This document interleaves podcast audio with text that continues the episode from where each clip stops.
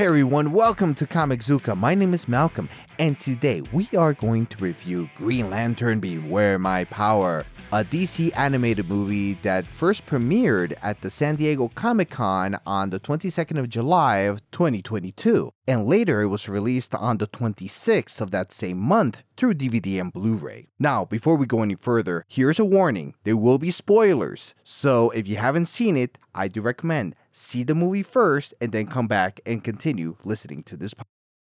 With that said, let's get started.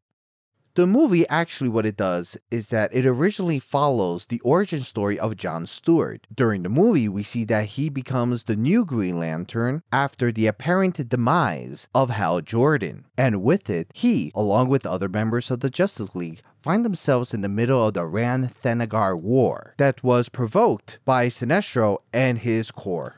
Alright, let's get started with the good stuff about this film. I love the voice acting here. I mean, each character had their own voice um, in the sense that you could tell the personality of each and every one of the characters. The music was great as well. I like the animation. Now, the animation is very similar to what we have recently been seeing in these animated movies, starting with Superman, Man of Tomorrow, um, also like in Justice Society, World War II, and even recently with Batman and Superman, The Battle of the Super Sons. We have that same type of animation, which is very appealing. I like it a lot. We also see lots of nods to other comics and of other animated series, just like, for instance, the Justice League animated series and the Justice League Unlimited from back of the 2000s. In comic books, for instance, the first appearance of John Stewart in comics, which was Green Lantern number 87 back in 71 72, which, curious enough, it was called Beware My Power. And here we get exactly the same thing, right? I would imagine the title is inspired because of this comic.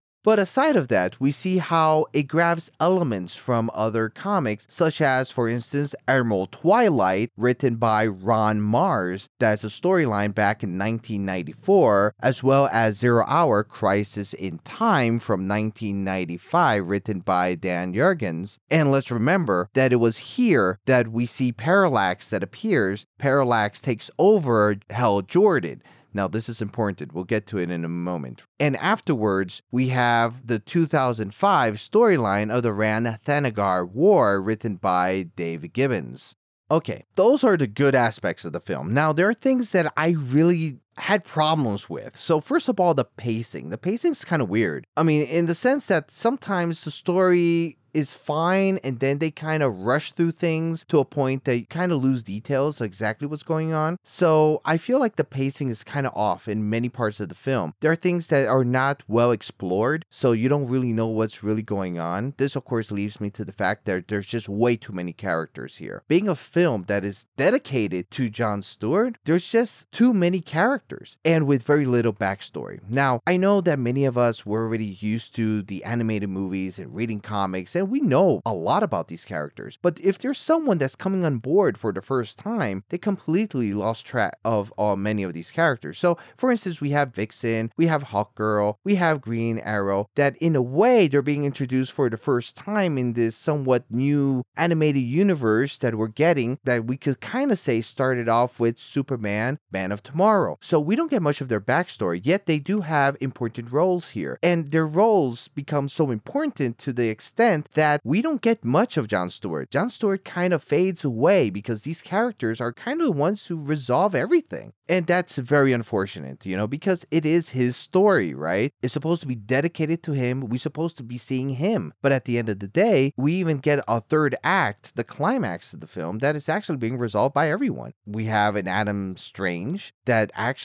saves the day. John Stewart is getting his ass kicked by Hal Jordan, Parallax, right? Yeah, because, I mean, again, Hal Jordan is still alive, actually, but he's been taken over by Parallax in the story. And then at the end, there's this battle between Hal Jordan and John Stewart. At the end, John Stewart doesn't even win because it is Green Arrow that shoots his one of his arrows and kills Hal Jordan.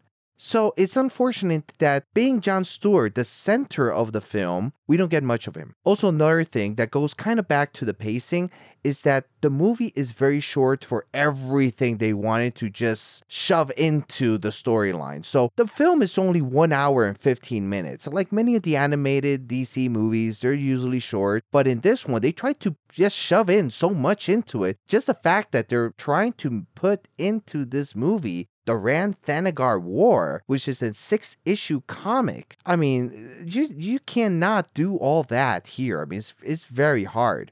Again, you know, they're doing so much that at the same time, we're not getting much out of it. So, going back to the fact that there's just too many characters and no backstory, we get the Sinestro Corps. It's this group of villains that I know a lot of them are actually fan favorites, we don't even hear them say anything. They're just there. So not only we don't get a backstory, we don't even hear anyone doing their voices. Um, also, we don't get much about the Green Lantern mythos. We don't get that explained. So for newcomers, they may have heard of Green Lantern, but they don't get much of the backstory of who are the Green Lantern Corps, who are the Guardians of the Universe, who are these people. And another thing that kind of bothers me is the fact that what's up with John Stewart's origin story? It's completely different. Now, here, his origin story kind of feels like a mixture between Hal Jordan's origin story and Kyle Rayner's, in the sense that in the story, what we get is that John Stewart sees a ship that crashes. He goes to see what's up and he finds a blue alien there that gives him a ring and mentions that he's the last of the Green Lanterns. This blue alien dies so basically, as you can see, it's a mixture between Hal Jordan's and Kyle Rayner's origin story. And John Stewart's origin story is nothing like that at all. John Stewart was actually created by Denny O'Neil and Neal Adams, and he first appeared in Green Lantern number 87, the issue for December 1971 and January 1972. And in this story, what it tells us is that Guy Gardner, that was actually Hal Jordan's backup, suffers an accident being hit by a bus while trying to save a girl. Now, he being in, in a very bad state in the hospital, one of the Guardians of the Universe talking with Hal Jordan said that definitely you need to have a backup. So, in that, he says, I know just the person. We've been keeping our eye on this guy called John Stewart. Afterwards, the Guardian will take Hal Jordan to see who is this John Stewart, and from a distance, he sees that John Stewart is having an argument with some police officers because they were complaining because some kids were playing dominoes on the sidewalk and they shouldn't be doing that. So Hal Jordan sees that the John Stewart doesn't seem to have a lot of respect for authority. But of course, the Guardian said, hey, our decision is final. Hal Jordan then has a conversation with John Stewart in a candy shop and tell him everything that he needs to know about the Green Lantern Corps and about the rings and everything. And without mentioning much more than that, John Stewart is recruited as a member of the Green Lantern. So basically, that's kind of like his backstory, but we get something completely different here.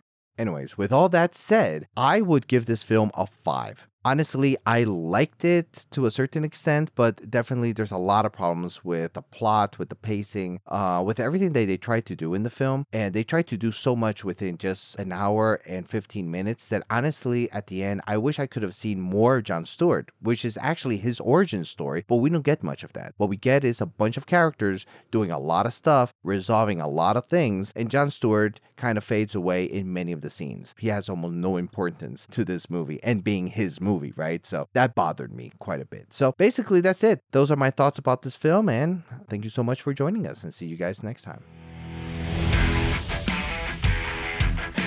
Thank you so much for listening. If you enjoyed this episode and you would like to support the podcast, please share it with others and leave a rating and a review. Please subscribe to Comiczuka the podcast on Spotify, Apple Podcast, or whatever platform you like to listen to. Follow us on Facebook, Instagram, and Twitter. Also subscribe to our YouTube channel. Here in Comiczuka, we're saving the day one comic book at a time. See you guys next time.